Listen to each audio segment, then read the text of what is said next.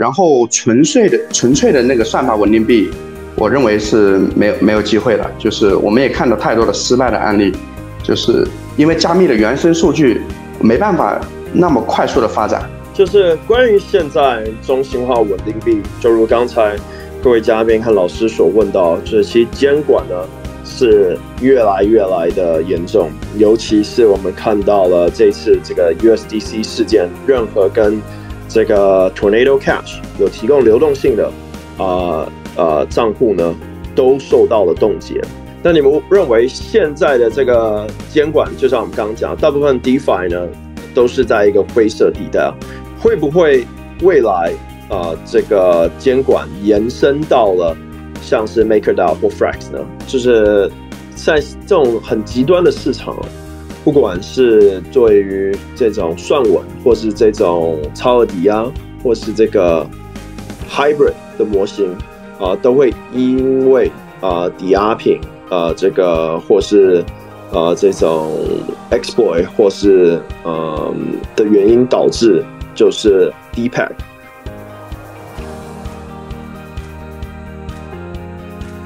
大家来到 Chain Breaker，呃，我是主持人 Max，啊，今天的话是 Chain Breaker 啊三十八期，呃，很久没有跟大家聊了。然后今天的话，我们呃非常荣幸的邀请到了呃 Joy from 呃 TUSD，然后邀请到了 Kevin。from 呃 Flex Finance，然后呃区块先生代表 Kurt，然后还有潘老师一起参加我们本期的播客。然后呃像大家之前以及最近都会有关注到关于稳定币的一些新闻，像 Curve 呀，然后呃像阿飞啊都要推出稳定币，然后像以之前的呃呃。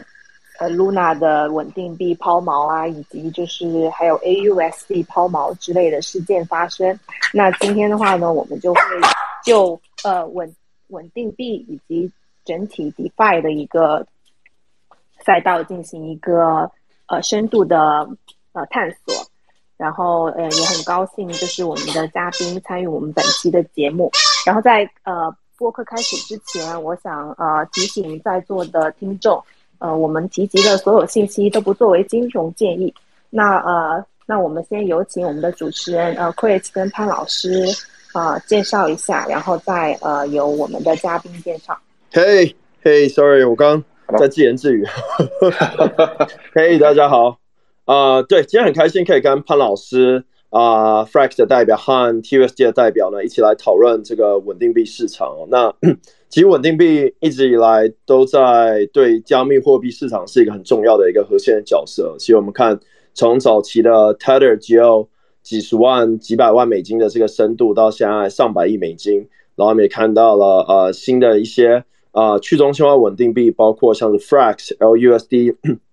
甚至于像 Ave、Go，还有这个 Abracadabra，到呃新的一些稳定币，包括 TUSD。啊，Circle 啊，GUSD 这些了，所以啊，那我今天也会代表 Curve 来啊回答一些关于 Curve 对稳定币的一些看法。然后啊，相信大家如果常看啊我们的节目的话，对稳定币应该也不会太陌生。那我先把主持棒交还给潘老师，然后再来那个询问两位嘉宾，谢谢。哎，谢谢 Chris，大家好，我是潘志雄，对。然后我觉得稳定币应该是一个非常持续的话题，我们也非常关注。对，所以说呢，今天主要是想，主要还是请几位嘉宾和我们做做一些分享。对，然后我觉得就是在大家就是这个 trust 和这个 flex 介绍之前的话，我觉得先抛出一个问题吧，大家可以等会儿介绍一下，也也同时可以聊聊这个话题，就是最近这个 R Wave 和 Curve 要推出稳定币，我觉得是一个非常重要的事件。对。这个事情其实也这个这个很多人在讨论，包括 R Wave 的动作可能会更快一点，Curve 的话最近也有一些这个动作了，对吧？那大家如何来看待这个头部 DeFi 协议对稳定币的这个热衷这件事情呢？对，要不先请 Trust，然后再请这个 Flex。谢谢。那个要不 Trust 先？好，那 Joyce，那请 Joyce 先来呃做一下自我介绍，谢谢。啊，好的，Chris，呃，我大家好，我是 Joy，然后的话，我是来自 TSD，现在是 APEC 亚太地区的这个 BD 负责人。嗯，简单介绍一下 TSD 吧，就是 TSD 是成立于二零一八年的法币抵押型的稳定币，目前的话在法币抵押型稳定币类是。嗯，排名第四的，然后目前市值是大概十亿到十二亿左右。然后呃，我们是就是是去年的时候，二零二一年三月份左右，在 Curve 上开了这个 Meta Pool，然后自那之后就非常关注 Curve 的发展，然后包括刚才这个潘老师提到的，最近这个各大协议都推出了要推出自己的稳定币，我们也非常的感兴趣，所以来参加这个 Twitter Space。很开心，然后期待后面的讨论。好的，那我们让 Kevin from Frax 来介绍一下自己和 Frax。Hello，大家好。哎，那个今天首先感谢呃各位老师，就是在线上举办这么一个活动，就是聊一聊 DeFi 和 Frax。那我呢是来自 Frax Finance，然后呃。呃，简单介绍一下 Frax。Frax 是第一家呃，就是采用部分算法的稳定币，然后推出了大概一年半啊，呃，就是 Frax 呢，它是一部分抵押，一部分一部分算法。然后 Frax 目前的市值大概在十五亿美金左右，然后呢，也是应该讲现在是。呃，硕果仅存的一个跟算法沾边的这个稳定币，呃，目前 Frax 就是刚才那个潘老师也讲到说，呃，Aave 和那个 Curve 也在推出自己的稳定币，那 Frax 跟 Curve 的这个呃合作也是很紧密的，就是在在 Curve 池上应该是最大的玩家，然后 Frax 自身也在构建那个借贷和呃。呃，swap 就是那个 dex，所以待会儿其实可以聊一聊，就是这他们之间的这种呃竞争和合作。OK，谢谢。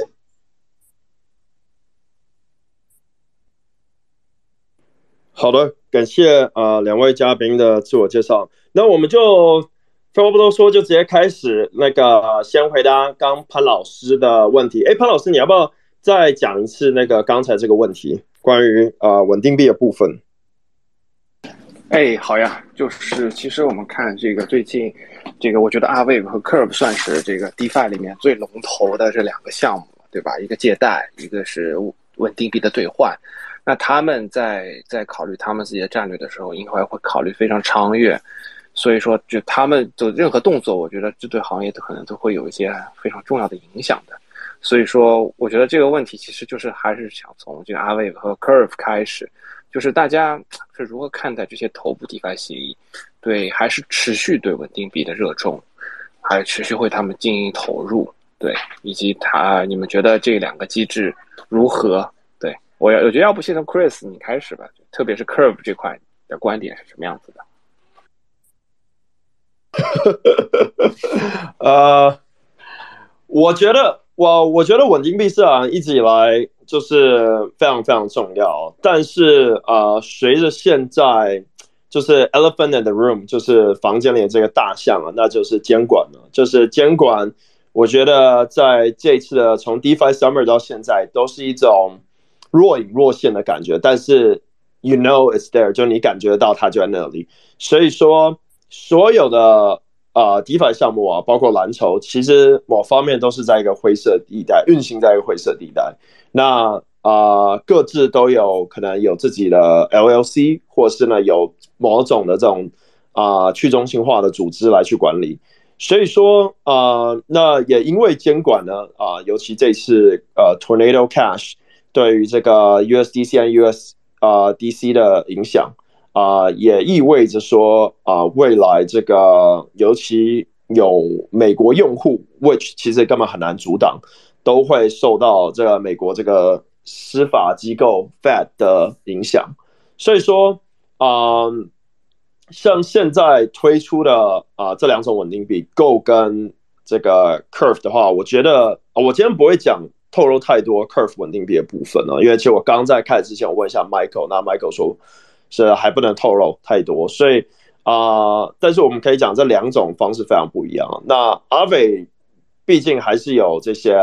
investor backer 跟他的一个这种呃呃 entity，所以我觉得他还是会某方面受到这个呃监管哦。但如果我们把监管抛开的话呢？啊，看以 DeFi 的现状，为何需要出稳定币？其实也是这个契机也是很对的。因为呢，啊，我认为每一个现在的篮球项目都会开始啊，这个 horizontally expand，就是横向的一直去扩展领域啊，不会只是 vertical 了。因为呢，啊，它会开始要，比如说啊，去中心化交易所像 Curve。就会扩展到像是这个稳定币，但其实稳定币某方面就有点像借贷，对，因为你是要抵押才能生成稳定币嘛，对，所以呢，啊，开始用户的这个信任呢，已经不会只是在盲目的追很高的 APY，不会因为说，哎，今天我在一个新的借贷平台就很高的 APY，我就不去阿伟就不去 Compound 了，大户或者这些 Family Fund，他们还是会选择这些稳定的。啊，这些池子来去获得这个年化率，所以说呢，啊 k u r 和 Avi 在这边呃延伸出来做这些新的服务，是是呃很合理的。那啊，甚至有人说阿伟未来会不会往这个交易所的这个部分，就去中心化交易所部分，或者是现单的部分，也是很有可能。因为其实近期已经有很多这种啊 Delta Neutral Trade Strategy。啊，比如说有些是 GMX 跟 Tracer DAO，一个是 short，一个 long position 来做这个 Delta Neutral Strategy。但其实你完完全全可以透过阿伟做 long position，然后 short 在 GMX，或是 short 在 DYDX。所以说，呃，Ave 某方面也算是一个金融性衍生产品的一个平台，所以它可以衍生出其他的这种 limit order 跟其他的这种啊。呃，就是把它的这个抵押品再延伸出 liquidity 出来，对。那我想听听呃呃，这个 Kevin，哎，Kevin 断线了，等一下。那我们先啊听 Joyce 的看法，好。嗯，好，Chris，我觉得 Chris 讲的很好，就是嗯，AAV 呀，还有这个。Curve 最近推要新推出稳定币，我们就是作为就是 TUSD 这个算是比较传统的一个那个法币抵押型稳定币嘛。然后的话，其实是非常关注市场上的动向的，然后也非常开心看到就是。嗯，越来越多的这种 DeFi 协议，它在进行这种尝试，因为我们是认为这个稳定币可以看作是连接虚拟世界和现实世界的桥梁嘛。那可能法币抵押型稳定币的话，它更多的起到就是嗯这种用户出入金的作用。那至于就是进入了 DeFi 以后，AAVE 和 Curve 推出的这个稳定币，他们之后会起到怎样的角色，以及就是。嗯，TUSD 作为既是竞品，又是一个就是我觉得可以算作是友商，如何跟他们就是碰撞出新的火花，其实我还是非常期待的。然后就比如这个阿 V 的创始人，也不是说就是稳定币具有独特的这个价格对标物，不应该和任何主权货币挂钩。然后我觉得先。不讨论这个观念本身是否正确，因为我觉得就是呃这些新的技术或者产品总要经过足够的尝试才能找到最适合的发展道路，所以我就不想在这之前妄下多少判断，但是我一定会就是持 TUSD 这边一定会持续关注，就是 Go 啊和 CRBUSD 或者是 Llama，不知道名字定下来没有，后续的这个发展。然后探索出就是说，可能 TSD 角度如何更好的合作的一个期待吧。好，感谢 Joy 的回答。那 Kevin 呢？你对于 Go 跟这个 Curve 稳定币，呃，和对整个稳定币市场的影响有什么看法？好的，好的，谢谢 Chris。就是呃，就是 Aave 和 Curve 推出稳定币，我个人其实是很期待，因为。呃，我们前段时间看到，就是 USDC 的这种，就是它的这种呃，基于监管压力，包括对一些账户的这些动作，我们就能感受到，就是说来自于这种中心化的这种不确定性。然后那那去中心化的稳定币呢，它确实市场的需求是非常明显的，而且市场非常大。所以呃，当一个 DeFi 协议就是它足够大的时候，我们目前看到 DeFi 的主流的就是 DEX 和借贷，对吧？然后那它对于稳定币的这个这个依赖也也是比较强的。那我我们认为就是说这些 DeFi 协议都都会向这种全站化的就是这种方向去发展。然后那有很多其他的稳定币可能会认为说，呃，那新的稳定币会对原有的稳定币会不会形形成一种冲击？其实我觉得，如果站在一个呃更宏观的角度来看的话，就是它对整个行业是非常有好处的，就是越来越多的这种。呃，不依赖中心化的这种资产的这种稳定币，就相当于是原生的这种这种 crypto native 的东西，我觉得就是会对整个行业有很大的这种促进。呃，我们看到就是 Curve 目前在这个这个呃稳定币的这个 DEX 这这种呃江湖地位啊，也看到这个阿卫在借贷领域的，所以他们做我我觉得做稳定币我也觉得不惊讶。那就是 Frax 的呃，作为就是现在硕果仅存的这种这种跟算法沾边的这种稳定币，它也是可以受益于这种更多的去中心化稳币的稳定币的这种出现。呃，因为我们知道，就是稳定币与稳定币之间，它的流动性越好，用户的这种体验呢，包括在 DEX 的这种采用也会越多，体验也会越好。所以就是还是蛮期待的，而且我也希望看到这种，呃，USDC 的这种份额在 DeFi 越来越低，然后各种其他的这种呃越来越多的稳定币，呃去中心化的稳稳定币越来越多，那就呃对对我们所有的这种呃比较崇尚去中心化精神的这些呃用户来讲，我觉得是一个好消息。对这是我个人的一个看法，谢谢。好好的，感谢 Kevin 的回答。好，在进入下一题之前，我想要先提醒今天的听众，就是说呢，啊，我们今天是有抽一个 Curve 的代币啊，会有二十颗 CRV 代币哦。那你只要把这个活动的这个 Space 分享出去，然后 tag 三个朋友就可以加入抽奖。然后呢，待会到最后活动的十到二十分钟的时候呢。啊，举手提问，嘉宾问问题的话呢，也有机会获得精美的 NFT 礼物。好，那我们就开始到下一题了。那我们就直接开门见山问算稳算法稳定币。好，就是因为啊，我其实觉得啊，算法稳定币啊，虽然有一个这个骂名，就是好像这个臭臭的，但是呢，其实算法稳定币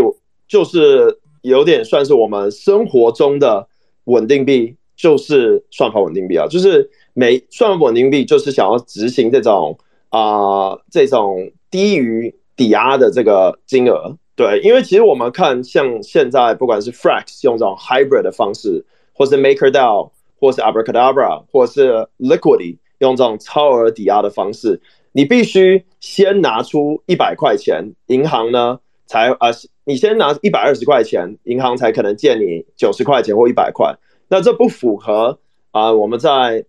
这个 TradeFi，我们在这个去跟银行要借钱、抵押借钱的时候呢，不会做这种事情嘛？对我们通常如果要信用借款，哎，他可能看你今天工资多少，或是学历，或是有没有一些资产，一用这些呢来作为这个啊信用的借贷，那你不用给他多少钱，可能你之后如果没还上利息的时候，你的这个抵押或是你的这个。呃，这个存款会被拿来付，但是至少你不用先给，所以某方面算法有点像这样，就是我不需要啊，真的有这么多抵押品，甚至于低于一百 percent 的这个抵押，但就连是接近或低于的话呢，就已经大幅的释放了市场有可能啊呈现出来的这个流动性哦。所以想问今天这个两位嘉宾，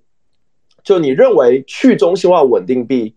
和这个算法稳定币的未来的发展方向是什么？那我们先从 Kevin 开始。好的，好的。那个就是呃，我我认为就是说，呃，去中心化算法稳定币的这种未来，呃，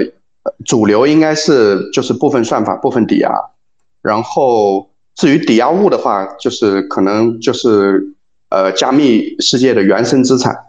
就这个是一个一个大的方向。然后纯粹的纯粹的那个算法稳定币，我认为是没有没有机会的。就是我们也看到太多的失败的案例，就是因为加密的原生数据没办法那么快速的发展，而呃基于加密货币的这个商品，就电商平台也没有起来的话，那纯粹的算法它是它是没有一个支撑的，就是没办法自己拽着自己的头发飞。所以我觉得那个方向已经是一条死路了。然后超额抵押的这个市场份额，我认为会降低，就像贷，像 MakerDAO 这样的，因为它受制于这个，因为超额抵押嘛，这个资金利用率呃会受限，所以它的规模会受呃受受到一定的这个影响。如果一个稳定币它的规模呃没办法起来，就是虽然说贷在呃加密行业算是比较大的这种。呃，稳稳定币的，但是在呃真实世界的采用，包括在呃现实世界的应用场景中，我们其实看到还是比较少，所以这一块我认为就是超额抵押会会越来越低，然后就是呃去中心化稳定币单个的可能没办法，就是说呃与现实世界的货币进行抗衡，但是我们会看到越来越多的这种。呃，去中心化的稳定币，他们就像私人货币一样，每一个社区它就竞争，最后竞争出来的它是得到市场认可的，然后整个的去扩大这个去中心化稳定币的一个规模，我我认为是可能发生的一件事情。对，这是我我个人的一个理解。了解，感谢 Kevin。那 Joyce，你对于这个去中心化稳定币和算法稳定币有什么看法呢？嗯。就是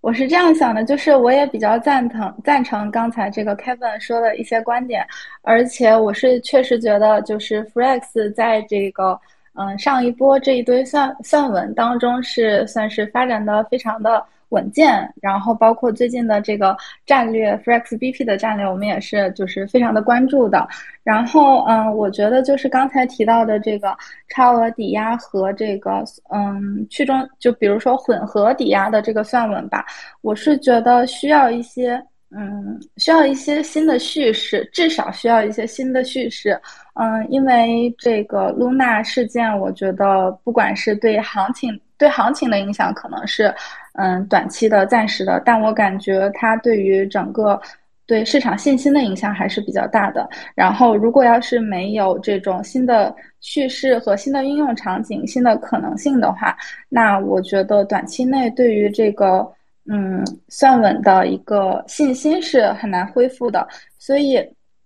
嗯，包括回到第一个问题，就是刚才提到各个 DeFi 都在推出自己的稳定币嘛，然后。嗯，其实我觉得，就是除了最近 Ivy Curve 在推自己的稳定币以外，其实前一阵子各个公链好像也在有自己主推的这个稳定币，就是这个 Near 推的 USN，还有呃波场推的 USDD，我都觉得就是有点像 Kevin 说的，嗯，越来越多的这个主流的这种嗯玩家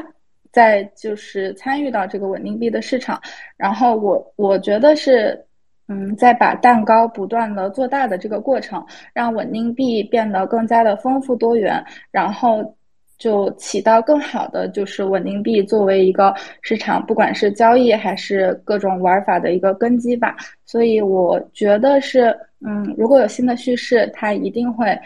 有更多更长足的发展。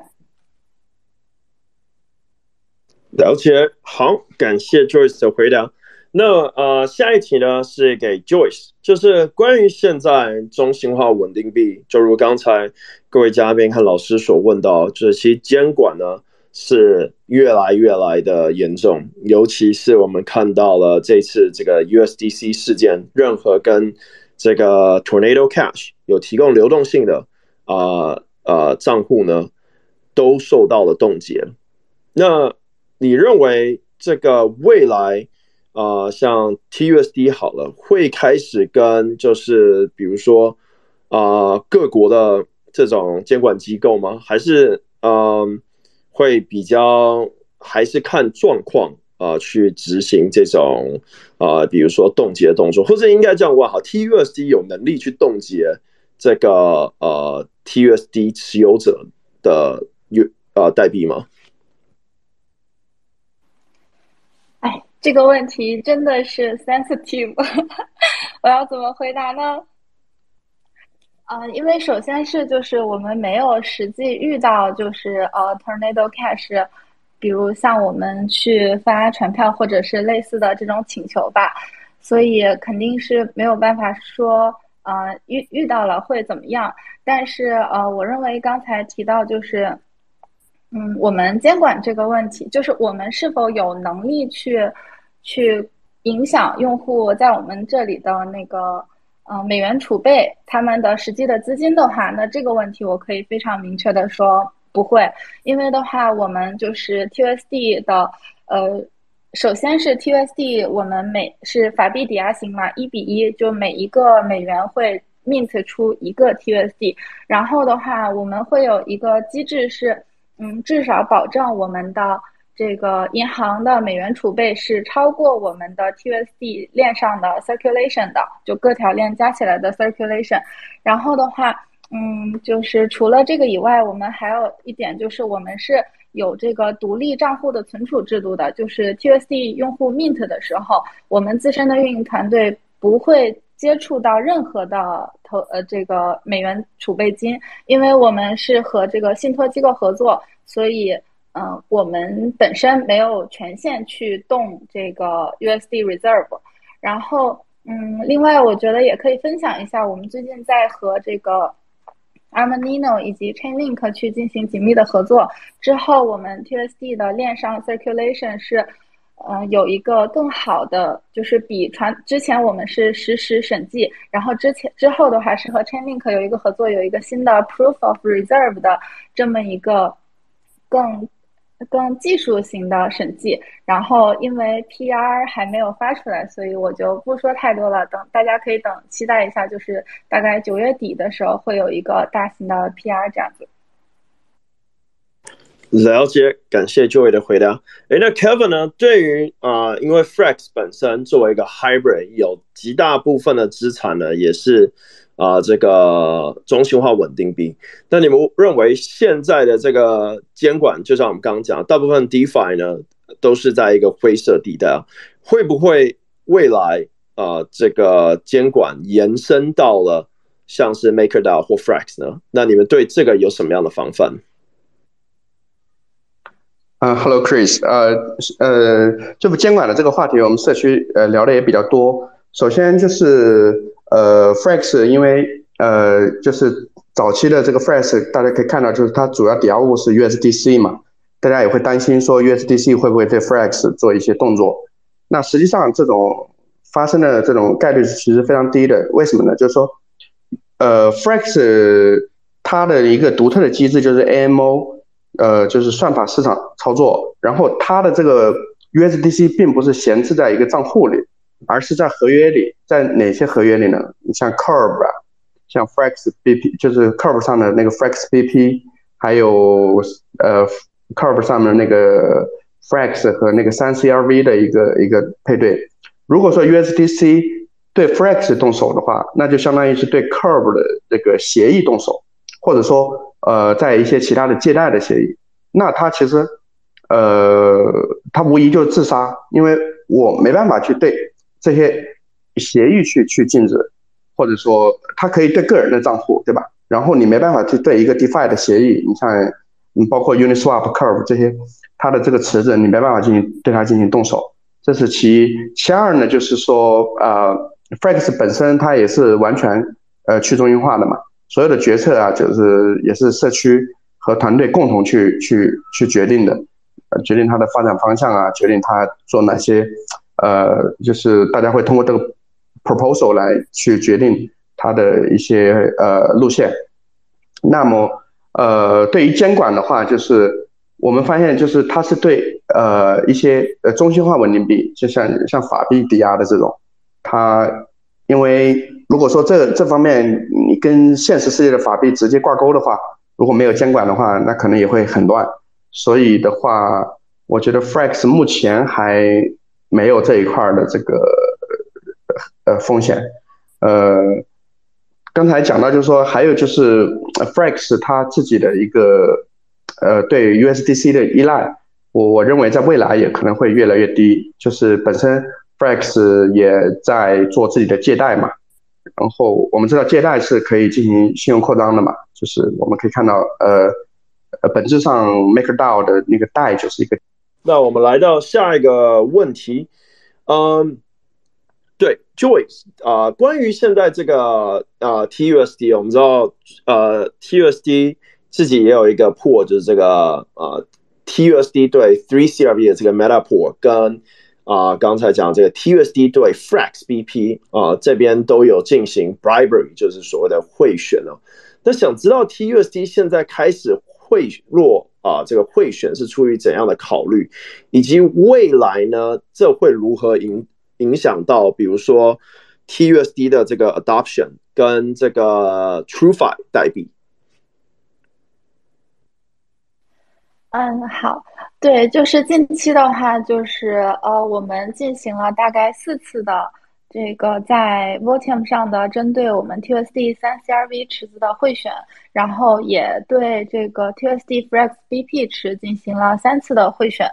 嗯，其实呃，我们这这件这件事情已经调研了蛮久的。就是首先是我们一直重视和这个 Curve 的合作嘛，然后在此之前，对于就是。会选，然后以及直接就是给嗯 Curve 的 LP 添加 TSD 奖励，以及购买质押 Curve 或 CVX 来获得这个嗯 Curve 的 Gauge Weight 的方式进行了就是比较，然后 综合发现就是会选这个方式它产生了非常好的杠杆的撬动作用，而且是对于这个项目方这个购买选票的人以及这个嗯持有选票的人都有。非常好的效果，相当于汇聚了这个投票权吧。然后对于这种双赢的效果印象非常深刻。所以的话，那个嗯，再加上前段时间这个嗯市场行情波动比较大嘛，然后 T S D 就是那段时间就希望通过各种方式为 T S D 的 Holder 提供一些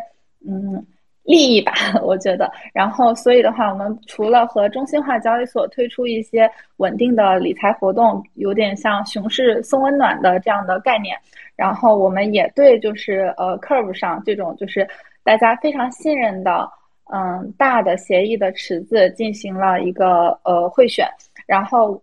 然后贿选效率也非常高嘛。所以的话，我们就是从七月二十一号 Voting 第二十三期，然后开始对这个 TSD。啊，Three CRV 池以及这个 TSD Flex BP 池添加这个会选奖励，嗯，然后的话，嗯，关于之后关于就是这个会选的规划，我们其实想的是这段时间我们会选了这两个池子以后，其实 TVL 提升的效果是蛮显著的。我们现在在 Curve 上的 TVL 第一个就是那个 TSD 三 CRV 池是。八千四百万，Frex BP 池一千六百万，还有一个 YERN 的那个池是九百三十万。然后我们之后还会持续对，嗯，这两个池进行一个呃，就是 TSD 三 CRV 和 TSD Frex BP 进行会选。然后其实我们也就是非常关注 Curve 的多链发展，呃，我们希望后续可以就是。我们自己也会考虑后续扩展到 Curve 的非以太链上的 TSD 池，比如现在那个 Polygon 链上和嗯 AM 三 CRV Basepool 组了一个 tsdam 三 crv 池，然后希望能通过提供比较稳定的 APR，然后吸引投资者为 TSD 池提供流动性，然后不断提高 TSD 在 Curve 上的这个平台优势。对，所以的话，我们后续的规划就是这样的，然后嗯。大概这样。哎，我有个呃，突然有个想想问的一个问题了，就是呃，因为 TUSD 这一次是在呃 Curve 跟 Balancer 上进行贿赂，那这是两个不同的这种贿赂方式跟贿赂平台。那呃，你们是用 TUSD，但是不用 TrueFi 作为贿赂的原因是什么？然后之前有试过用 TrueFi 贿赂吗？嗯，没有啊，我们就是 TSD 和 TrueFi 的运营方面比较独立，所以我们会用 TSD 方就直接是 TUSD token。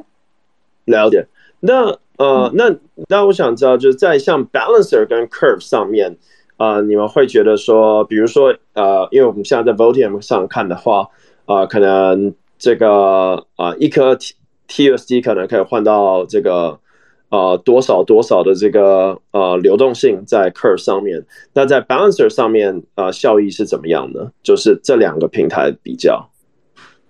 嗯，Balancer 的会选的话，现在应该是在 Hidden Hand 的那个平台上吧？嗯，我知道。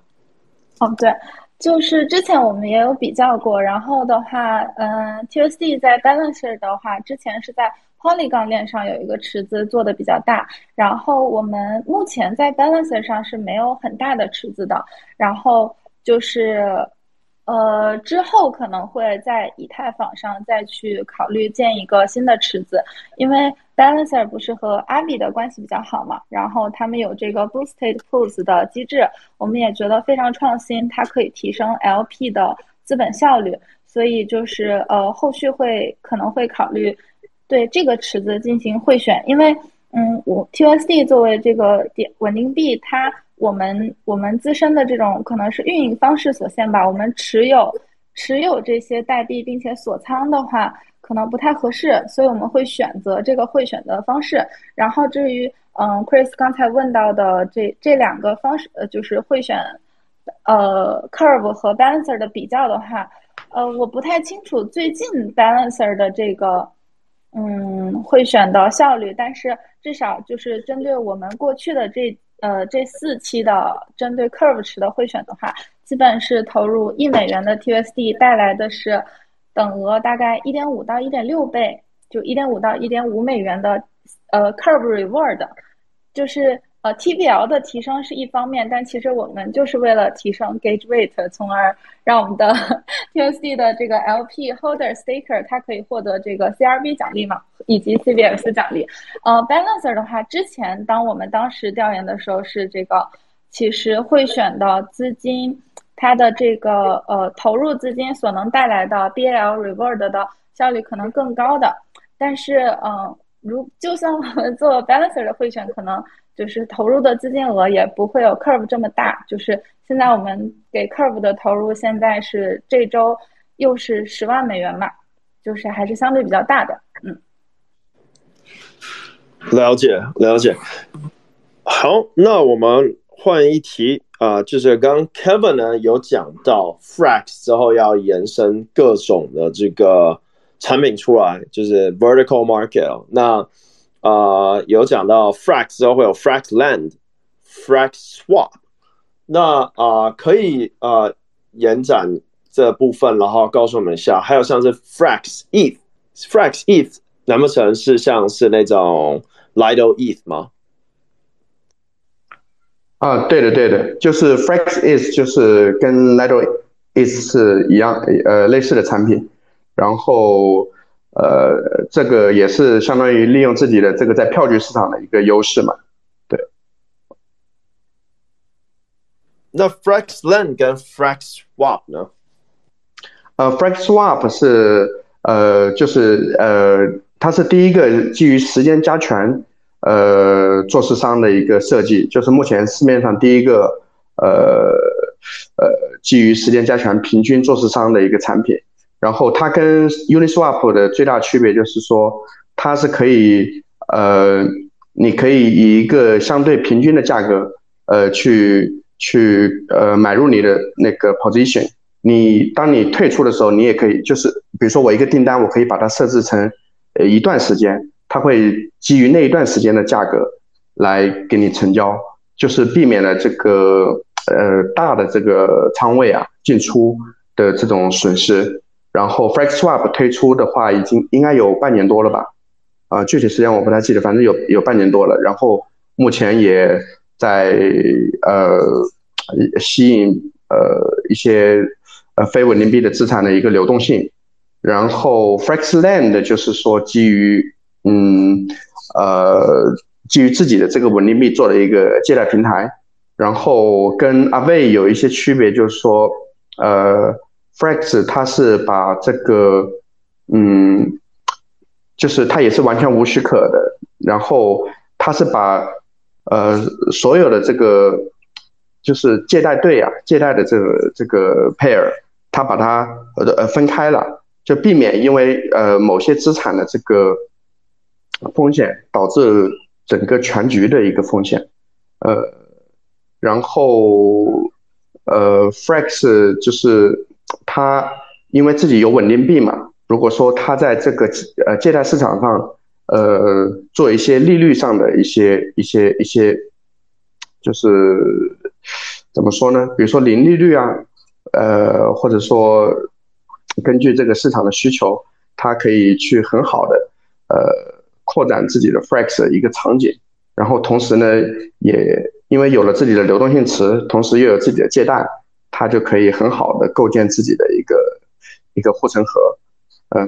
当然，我们刚说的这几个协议，它都是可以自己，呃，就是有自我造血能力的，就自己能赚钱。我们在借贷是刚需，里面会产生利润，然后 swap swap 也会有有有利润，然后的话，当然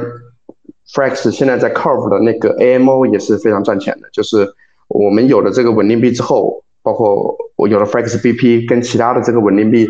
它可以。呃，当有新的项目需要流动性的时候，过来跟它匹配对，以一个相对比较低的价格去去购买这个流动性，所以这些协议就是可以可以赚钱的一个协议，对。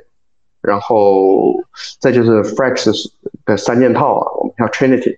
其实我们看到 Aave 和和和 Curve 似乎也在做他们的那个 Trinity，所以挺有意思的，就是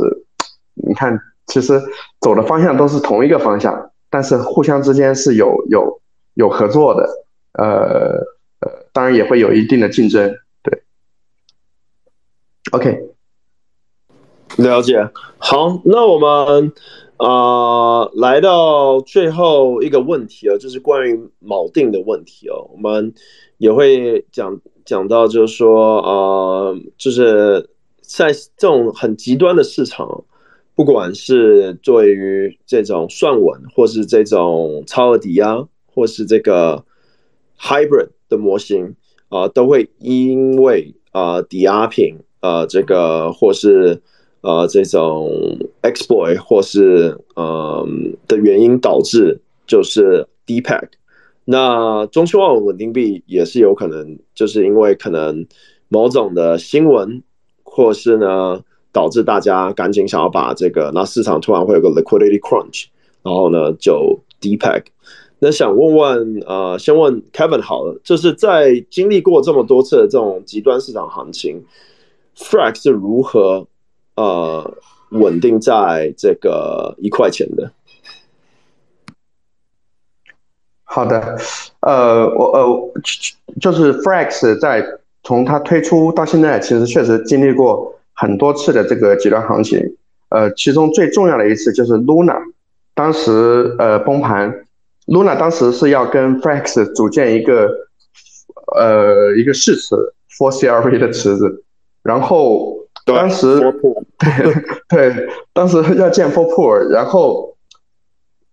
但是在挪池子的时候，呃，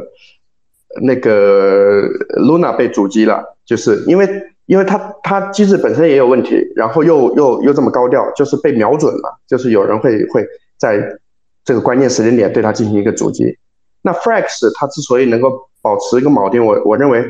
最最重要的，首先就是它的一个自身这个设计的优势，就是因为 Frex 是部分抵押加动态抵押率，当它的这个价格呃波动比较大的时候，它的抵押率会越来越高，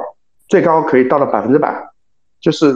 我我。我是通过呃收缩来保证它锚定锚定，就是其实我们看超额抵押也一样，当你遇到市市场极端行情的时候，比如说你贷的这个很很大的一个就是它很多贷是由以太坊抵押出来的嘛，那当抵押以太坊遇到断崖式下跌的时候，会导致很多清算，对吧？它的市场规模缩小。那 Frex 因为它是部分算法部分抵押，那当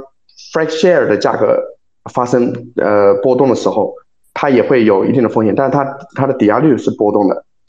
呃，是可以随着这个行情它自动调整的，所以它是可以从容应对的。那第二个就是说，就是要感谢 Curve，就是如果没有 Curve 的话，Frax 可能也会遭挤兑，就是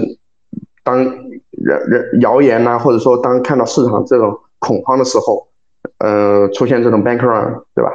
但是因为 Curve 它是专门为稳定币交易设计的嘛，所以呃，Frex 把它的主要流动性早期部署在这个 Curve 是非常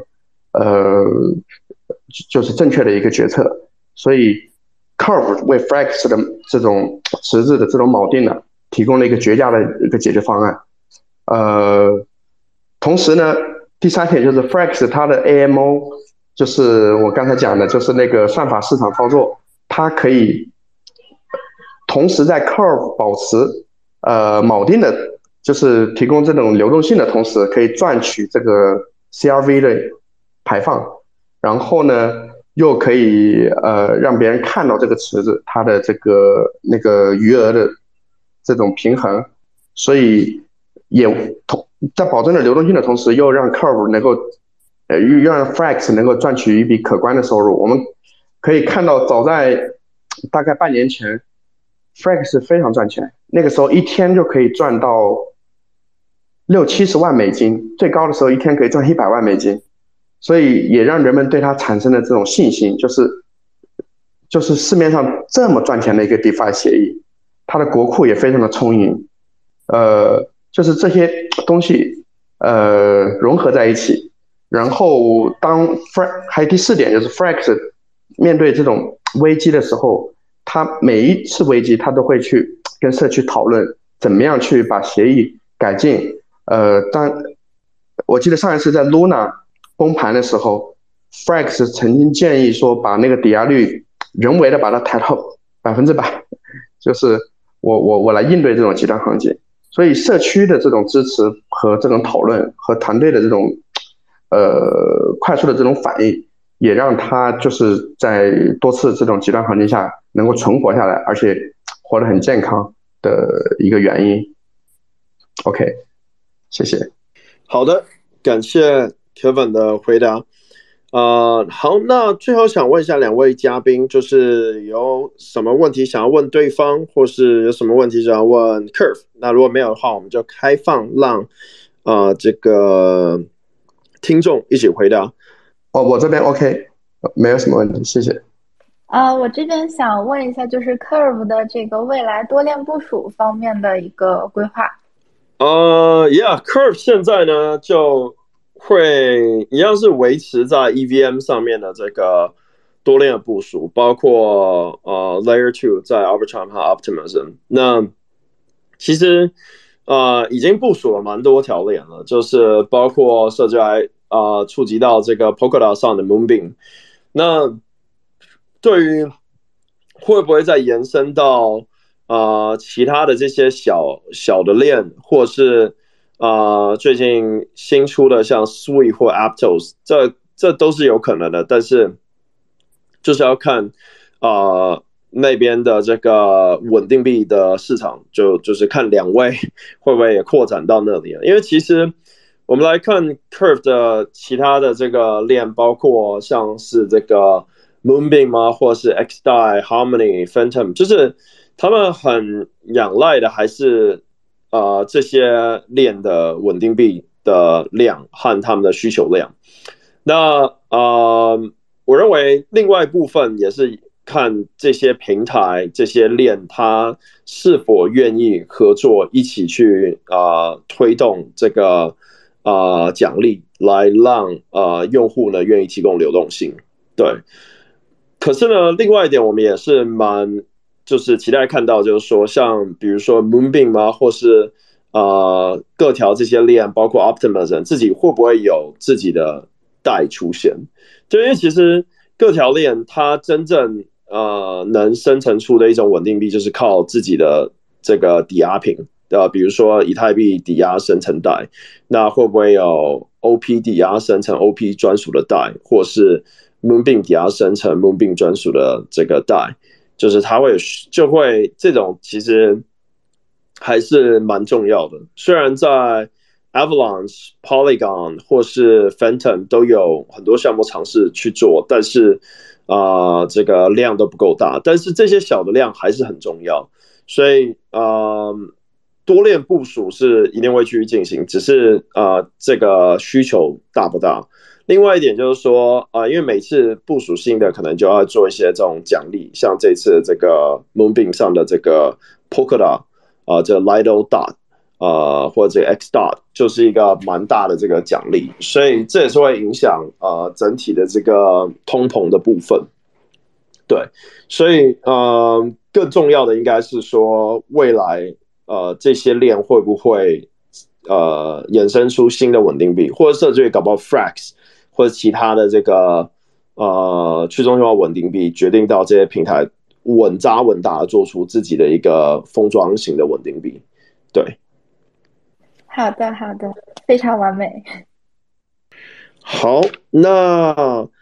对了，提醒大家，今天讲的都不是任何的金融建议。然后呢，我们今天是有抽奖的，就是如果你有分享今天的活动出去的话，就有机会可以获得二十颗。CRV，你就可以存进去，开始你的贿赂战争了。对，那呃，如果有什么问题想要问啊，Kevin 跟 Joyce 关于 Frax 跟 TUSD 的话，赶紧上来问，或是如果你想要知道 Curve 稳定币的话，也可以上来问一下。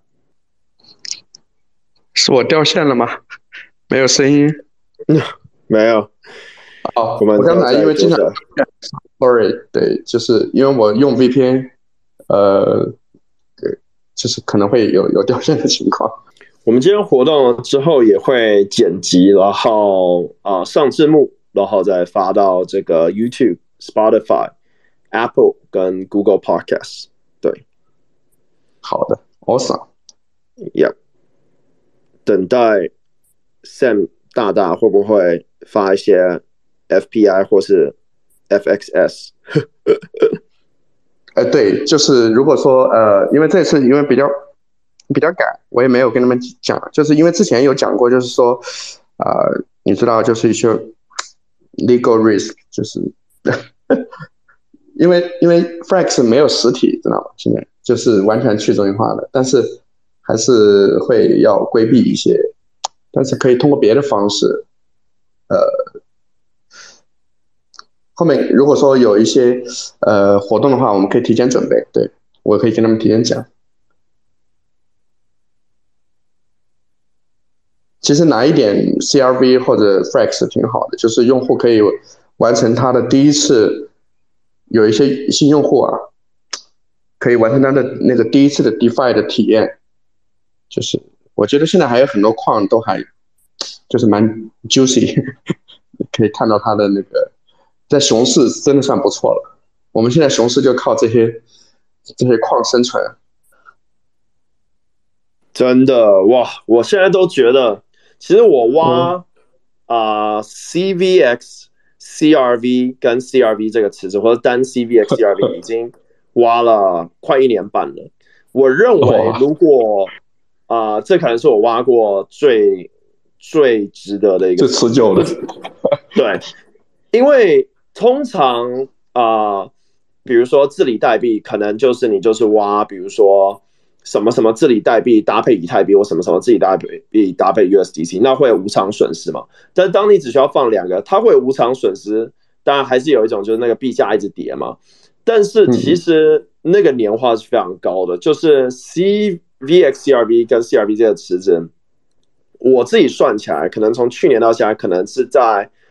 三十到七十 percent 之间，那依照你什么时候把你赚到 CVX、CRB 和三 CRB 卖掉，可是奖励是非常非常高的。就是我算了，我少数看到回一倍甚至以上的池子，对，包括后来 Fracture 啊的这个池子出来后，也是非常非常高的。我觉得很多人就是没有。当然，convex 跟 fracture 还有 curve 已经最大的这个 TVO 了。可是我还是觉得很多散户是没有意识到这个这几个矿是持最久的，就是这没有被挖塌过的，对啊。对，我觉得这个太重要了，就是对一个 DeFi 协议能够挖到一年以上，呃，真是真是不容易啊。就是说，它它的设计还是呃非常的，就是设计的非常精妙。是为什么说它能够持续，虽然说价格有所下跌，其实我们看到有一些非 DeFi 的代币，它也也下跌。我觉得这可能是一个真实的需求所带来的，就是流动性会吸引流动性嘛，对吧？当一个新的项目需要流动性的时候，它也会算在哪里最便宜，我在哪里去。你像以前没有 DeFi 的时候，大家会去中心化交易所去上币。去维维系流动性，上币要交一笔费用，然后做市方也要给他钱，但是有了 DeFi 之后，你会发现这种维持流动性的这个价格都是公开的。你看现在这种嗯，bribery 是吧？就是各各个各个新的项目，包括新的稳定币，或者说传统的稳定币，像 True USD 对吧？他他会算一下，哎，在这里是最便宜的。其实这笔账也是很好算的，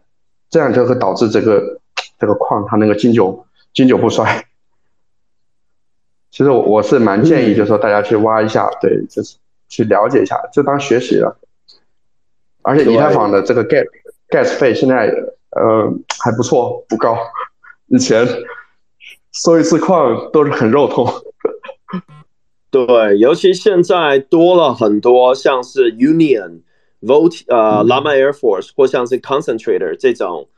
第二、第三层来 compounding 的这种，对对。compounding 的，我我也是后来才发现，就是其实你透过 frax，frax 就会再把这个奖励放到 convex，然后它其实呢 compound 的这个 flywheel 是也是很恐怖的，对，就基本是少数啊以稳定币基础能挖到十几二十甚至于更高的这种，如果啊 let's say 上面几层的这种 compounding 的平台。呃，代币也出的话，对，对对对对对。好，哎，潘老师，那我们啊，你有没有什么问题？还是我们做个结尾？哎，好呀，那这个麻烦 Max 接我一下呗。嗯，好，呃，就是呃，万一就是听呃播客回放的。呃，听众也可以在我们 YouTube 进行留言，然后也可以在我们 Twitter 进行留言，对呃 TUSD 然后 Flex Curve 进行呃提问，呃获取我们的奖励。呃，这边有一个观众想要问问题，好像。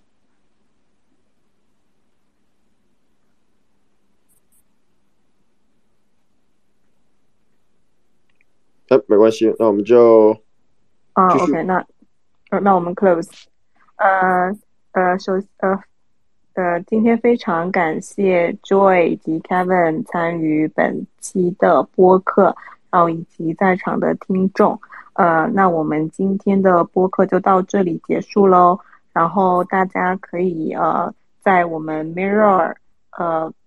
获取呃文字版的回顾，然后也可以到我们的 Spotify 以及呃区块先生的 YouTube。观看我们的回放，嗯，那大家周末愉快，再见，拜拜，谢谢，拜拜，拜拜，谢谢各位，谢谢潘老师，谢谢 Kevin，谢谢 Max，拜拜。然后，如果你今天在 YouTube 上看的话，请帮我订阅，然后把小铃铛点开，你就不会错过下一则。谢谢这个扩圈，这如果你觉得今天直播你有学到新的东西，也帮我把影片给分享出去。除了现在的每日直播是每周一、每周三、每周五呢都会讲最新的区块链新闻，然后各种加密货币跟去中心化金融 DeFi。我们明天见，拜拜。